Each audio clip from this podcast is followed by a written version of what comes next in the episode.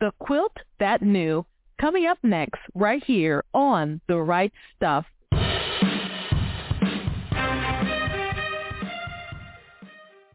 Hi, and welcome to The Write Stuff. I'm the Queen, Parker J. Thank you so much for joining me. Today we are going to be talking to my returning guest co-host and contributor today, Patrick Craig. He is the author of The Amish Mystery, The Quilt That Knew. You're going to love the story. It's not your regular, typical Amish romance or Amish romantic suspense story. This is a mystery through and through. I can't wait to tell you more about it in just a few moments. As always, I thank our Patreon team for their support. We have been showcasing Christian authors worldwide for the past nine years, and as God gives us grace, we'll continue to do so. To find out how you can help out, simply go to patreon.com slash right stuff and see what you can do. And as always, we cover your prayers. To stay up to date with PJC Media, simply go to pjcmedia.net, click on that pink follow button, and you'll never, ever have to miss a show. Subscribe to our new YouTube channel at PJC Media and be updated with new content, episodes, exclusives, and more. Go ahead and subscribe today and click that notification bell so you'll never, ever have to miss an upload. And so without further ado, I'm going to bring on Patrick Craig. Patrick, how you doing today? Hi, Parker. How are you? I am fine. Thank you so much for taking time out of your schedule to be here with me today. You know I don't take it lightly. We always have a great time when we chat, so I'm glad to be here. Certainly do. And for those of you who may not remember, Patrick was with me a couple of years ago when he and several other authors with Eagle Publishing, Eagle Lake Publishing, I think the name of the publishing company is, they wrote a book called The Amish Menorah, the anthology of Amish fiction. And that's how I met Patrick the first time. Really enjoyed the conversation. Such a great time. Now he's back with his own Amish mystery, and I can't wait to tell you more about it. It's called The Quilt That Knew. And you may hear that title and think, that is so odd. what, is the quilt sentient? Is it like AI is going to come back to life and wrap us all up in its threads? No. Much more deeper than that. I can't wait to tell you about it. But before I do that, go ahead and reintroduce yourself to our listeners today. Well, I'm Patrick Craig, and I have been a full-time writer now for about 11 years. I was a pastor before that, and before that, I was a professional musician and was in the music scene and down in California for many years. And so I've had a kind of a checkered career, I guess, but along about 2007, I attended my first writers conference and I realized that this was what I really believed the Lord wanted, wanted me to do and not and to write fiction books because I'm a storyteller at heart. So uh, since I wrote my first book, A Quilt for Jenna, uh, which was picked up by Harvest House Publishers, and then they published two more of my books. And since those times, I have published 18 books and I'm working on a couple more right now. And so I'm just trying to stay active and alert and uh, keep working. And I have 60 more story ideas parked on my computer. So I think I'll, if the Lord carries, I might get a few more in.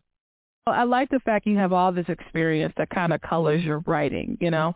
And one thing I have always encouraged people who write is it's not enough to mm-hmm. write in theory. You really should have life experience because that life experience actually helps you tell a good story. Now, people can teach you the mechanics, but what's the flavor of your words? How does your voice sound? You you start to find that out when you do have life experiences. And I can tell you that I'm right because I know young people who are in their 20s now, they don't really know how to express themselves they don't have an idea of how to write a story, but they have wonderful ideas. But most of the ideas they have have already been done again. But they don't know what it's like to be in a relationship because they're not in that relationship. They haven't had to work at a job where you have to deal with a crazy boss because they don't work. And actually, here's something interesting you may want to note too, Patrick, is one out of every four Gen Zer, they want to be social media influencers. So all they want to do is direct the conversation to get brand sponsorships because apparently you can make a killing being a social media influencer, but all you're doing is strapping yourself to the mob, if you will. If the mob doesn't like what you say, you can get in trouble. If the mob doesn't like what you say. So I always say people who want to write should have some life experience. Now, does that mean that young children can't write? Of course not. One of my youngest authors was seven. I recently interviewed a young lady. She was 16. She wrote an animal fantasy book. It was beautiful. And I was like, I wasn't writing like this when I was 16. and she's homeschooled. And I said, that does it. you know what I mean? Like, no wonder she does so well. I have a 20-year-old granddaughter that I am helping put her first book together. She has a collection of really good short stories, very, very interesting short stories.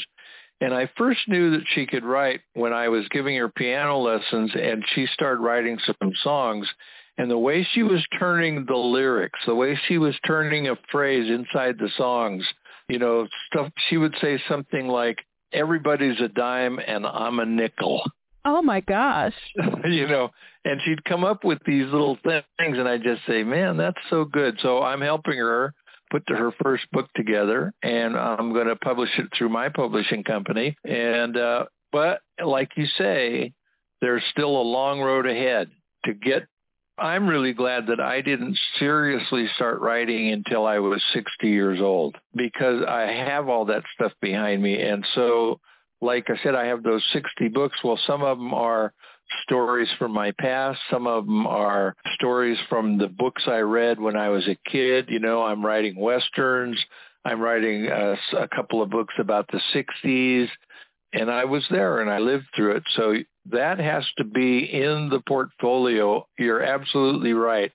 So that you can tell the story and it means something to people it makes easier to segue into why I mentioned that because the main character in The Quilt That Knew is a character from one of your earlier books. And tell us about her. Well, Jenny Hershberger was has actually been in all of my Amish books except for the Amish Menorah.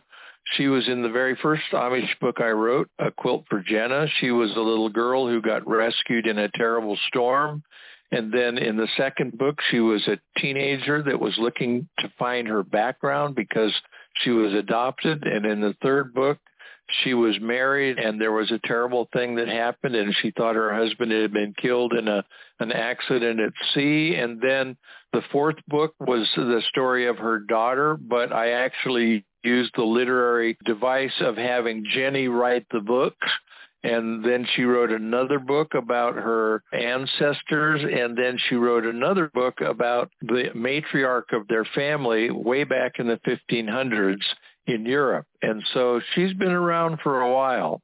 And I've just kind of fallen in love with Jenny. I you know how you you don't want to kill off characters? Well now Jenny's 62 and I just thought, well, let's have a new season for Jenny's life. So now she's going to be the Amish Miss Marple and she does a wonderful job doing that. And it has a lot to do with that life experience. That's why I would never want to knock life experience. We never want to knock the fact that life really will educate you in ways that theory can't.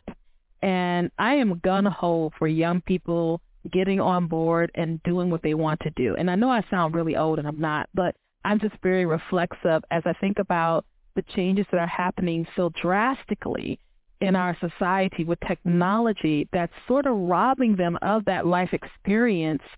Not that I want anyone to have a difficult time. It's not that. It's more so learning about yourself through interactions with people and not just through the computer screen. What do you say to that, Patrick? Well, when I think about like William Shakespeare, when he was writing, he had a working vocabulary of 50,000 words that he used every day in yeah. his books. The average vocabulary of the average teenager today is about a thousand words. Uh-huh. See, and I think that that comes from lack of relationship because I think you learn new stuff when you're re- actually relating to people, but texting people limits you, you know, as opposed to sitting down and having a face-to-face with somebody where you can hear what they have to say and it's not limited by how fast their thumbs can go because you're working brain to brain. And so yeah, I think you're absolutely right. I think that kids need to get out and live life get off the video screen, get off the computer and go and live life and have some real face-to-face relationships with people if they want to be a writer because that's where it comes from. And one thing too that Jenny experiences as she's going through this new season is much of her background aids her in solving this particular mystery. It's an Amish mystery. But what Patrick does effortlessly is tell us things about the Amish in such a way that you don't know you're being educated until after the fact. and one thing you do is peel back the veil of this very chaste, holy, pure view of Amish that has been pro- propagated by a lot of Christian fiction, and you make it more real. Why was that important to you? Well, because the Amish are real people. When I first started writing Amish, I was very blessed to be mentored by an Amish lady who had grown up in the Amish church. And she told me right out, she said, their lives don't turn out happily ever after just because they're Amish. The Amish people have desperate situations that they face every day, just like uh, any other people. And many of those situations are desperate in the way that only God can fix. And so she said, you need to put that in your story if you're going to write Amish fiction. And so I've always, one of my editors called my books Amish Plus because it was, because it was Amish plus you know, World War II scenes and uh, drug deals and horrible accidents at sea and uh, not exactly just the wheel falling off the bishop's son's buggy yeah. as he was on his way to court the girl who looks like Grace Kelly, you know. Not that it would hurt. that would hurt. Not that it would hurt. You know. I like the fact that you do that, though. Keep going, please. Keep going. Uh, well, I was just going to say, and you said this uh, to me before, that happily ever after isn't bad. You know, having books that have a happy ending or movies that have a happy ending, that's just great. But let's be sure and make sure that our that we got some realism in there. And one thing about the Amish lifestyle is that when you read some of these Amish books, there's a very romanticized uh feeling to their day to day lives. You know, oh, she loved uh churning the butter or, or something, or she loved to do that. And I'm thinking to myself, yeah, she's doing that at four o'clock in the morning next to the cows, and it's dark outside, and it's yep. rainy, and dad's in the fields doing something else. She's got 15 sisters and brothers around her, and she got to take care of the babies. I'm like, that's a lot of work. And for our listeners out there, we have an episode with a woman who was a former Amish person and she was the one who actually set it straight. She said it's not romantic. It's not this romanticized view of it. And she talks about um, Amish. So make sure you listen to the archives to get exclusive on that show. But in this book, The Quilt That Knew, one thing we have is a murder mystery. And it starts off right hitting off the back. Two of the boys, they're doing something. And they go, hey, what's that? Which is probably the worst words you could ever hear in a mystery. and so he fell, I think he fell into a ravine or some kind of cliff. He fell. He saw something poking up out of the ground because it had rained, I think. I think it had rained or something. I'm going by memory, so it had rained. And so he's like, well, what's this? And so they look up and they open up a box, and in this box is a woman wrapped in a quilt. Right. And so Jenny gets called in because she's a historian and and it's in the town that she grew up in. Well, the thing that makes it so interesting for her is when she comes in to look at this quilt, to try and help them find the source of it, she discovers it, that it's a quilt that her mother made. And so that opens up the whole thing about, well, her mother made quilts that she gave away as gifts to people who needed a blessing. And Jenny remembers about 10 of those quilts. And so that opens up all the possibilities because this is one her mother made. And so they finally figure out, you know, where did that quilt go? And so that really begins to get, lead them down the path towards solving the mystery. So it really is the quilt that knew because it does know. And it tells Jenny the story just by her looking at it. And what's interesting too is that it's an election year coming up. uh, yeah, right. that was a little side note in there, dear listener, because uh, in the book, the police officer is like, "Well, look, we're trying to keep the Amish happy in the community." Right and so they kind of want one of their own there. Mm-hmm. It's interesting. The Amish don't usually vote unless it's somebody that's really close to the Amish community. So the sheriff who's running, he calls in not only Jenny, but Jenny's it's kind of like her uncle. It was her dad's best friend and Bobby Halverson. And Bobby used to be the sheriff of Wayne County. So, he, and he was one of the few sheriffs that had a working relationship with the Amish people. And that was one of the groups that helped, kept getting him elected. So the new sheriff is saying, well, bring Bobby in because I need an in with the Amish community. So Bobby and Jenny end up back in their old stomping grounds working on this mystery. And what Patrick does too is that he alludes to all the other books too. So once you finish this book, I know you're going to want to pick up his other books. So go ahead, pick up the first book, The Quilt That Knew, available on Amazon.com or wherever books are sold, and then pick up the other ones because I know you're going to love it because he doesn't write just happily ever after, wheel falling off the buggy kind of a story. He's writing Amish plus. So definitely yep. go ahead and pick up your copy of The Quilt That Knew. It's a very engaging mystery. And I got to tell you too, bodies are flying all over this book. Okay? Every time I thought I had the killer, they were dead. I was like, oh, okay. I guess it's not him. you know? That's right.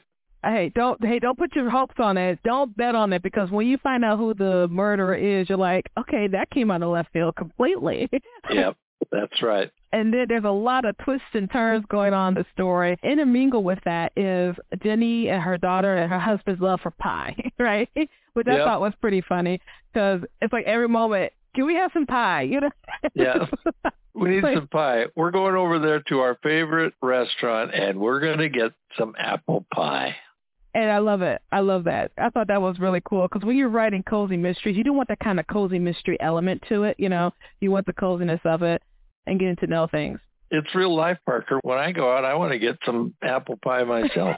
so Jenny's you, right? Jenny, Bob, daughter is all you. You know, there's yeah, got to be pie right. in here. So yeah. Yep. So to our listeners out there, make sure you go ahead and pick up your copy of the Quilt That Knew, available on Amazon.com or wherever books are sold. Now, when you were trying to figure out the mystery, because I'd never written a mystery before, how do you get all that going? Like, what, what do you, where do you start? Well, this was one of the books. Sometimes I write a book where I'm just pantsing it. I'm just going chapter to chapter and just letting it kind of come out. But this book, I, I really had to be diligent about the timeline and the chapter outlines. I really had to know and put myself right there and really be detailed about writing a chapter outline so I knew exactly what was happening. And then I always, I had to make my own list of suspects and I had to then track how would that person have done it if they were really the murderer and then if that came to a dead end or a blind end then I, I have to go back and look at the next suspect. And so finally and then I had to say well why would they do it? And what was the reason that they would be the murderer? And so it just kind of as I did that and worked through the chapters it just kind of sorted itself out and I went, yeah, okay, here's who did it, and this is why they did it. And let me tell you, you're thinking that you know the story and you don't. So go ahead, pick up the quilt that knew. It's really good. I enjoyed it, but someone who really doesn't read a lot of Amish books because sometimes you just think, oh, I know I'm going to get. And I have to be honest, electricity does wonderful things for me. so uh maybe that's been sort of a barrier because the only one I read was like yours. I read Amishpreneur. I read the quilt that knew, and it makes right. me want to read some of your other stuff now. It's like now I'll read some of other Patrick stuff because I know I'm going to get more than just the buggy, the wheel falling off the buggy. Right. And That's stuff right. like that. So I know our listeners are going to feel the exact same way. So dear listener, go ahead, and pick up your copy of the quilt that knew today. Now, Patrick, in the few moments that we have left, I want you to share what some of your other projects that you're working on. Well, I have a writing partner, Murray Pura, and he and I have done a uh, World War II series uh, that we completed uh, last year, and now, and it was set in World War II and with three protagonists, and now we're going to have the sons of those protagonists become involved in the Vietnam War. And then after that, we're going to do another series about the grandsons and daughters of the original protagonists being involved in the desert campaigns in Iraq and Afghanistan. So we have a nine book series planned. At the same time, we're doing a kind of a, a Zane Grey style Western, and we're into book two of that. That's the Storm Rider series. And then I'm also working on another Porch Swing mystery with Jenny and Bobby that's going to be called uh, The Boy in Blue Denim. And I'm kind of sorting out that whole plot right now. So I've got that going. And then I've got two or three other books that I'm kind of writing a chapter here and a chapter there. I've got one book that is uh, called When the Hummingbirds Danced in a Honeysuckle Sky. And it's this kind of a romantic, uh, almost like the Bridges of Madison County kind of story. A lady who moves back to her hometown and she's sick and she's dying and her ex-husband shows up and he's a cowboy and he shows up they she's in Burns Oregon and she doesn't she can't get any help. Her daughter's estranged and far away. And so all of a sudden her ex-husband shows up and he's the love of her life. And they just they broke up for no real good reason except that they just couldn't really commit and they had their issues. And so he comes to help her. And so the story is about the love returning and them finding that original love they were each one of them was their first love for the other person and so now in the last days of her life, they get to work out all, all that stuff. And so that's the hummingbirds danced in a honeysuckle sky.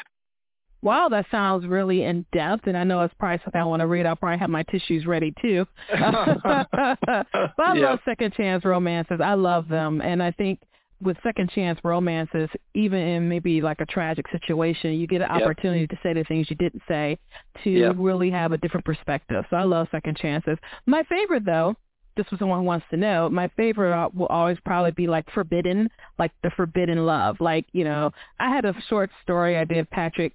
Uh, it was flash fiction. So I had a gun-loving Christian who falls in love with a pacifist atheist, right? And then they get held up by a robber. uh-huh. And the robber takes them up the stairs. They're hollering at each other. And they come to find out the robber used to be a marriage counselor. oh boy! now oh you're God. No, that, that's a road I don't know if I would have gone down, but yeah, like how to go from marriage counselor to a robber, yep, you know? That's and right. then he actually solved their relationship problem in the stairwell. Yep.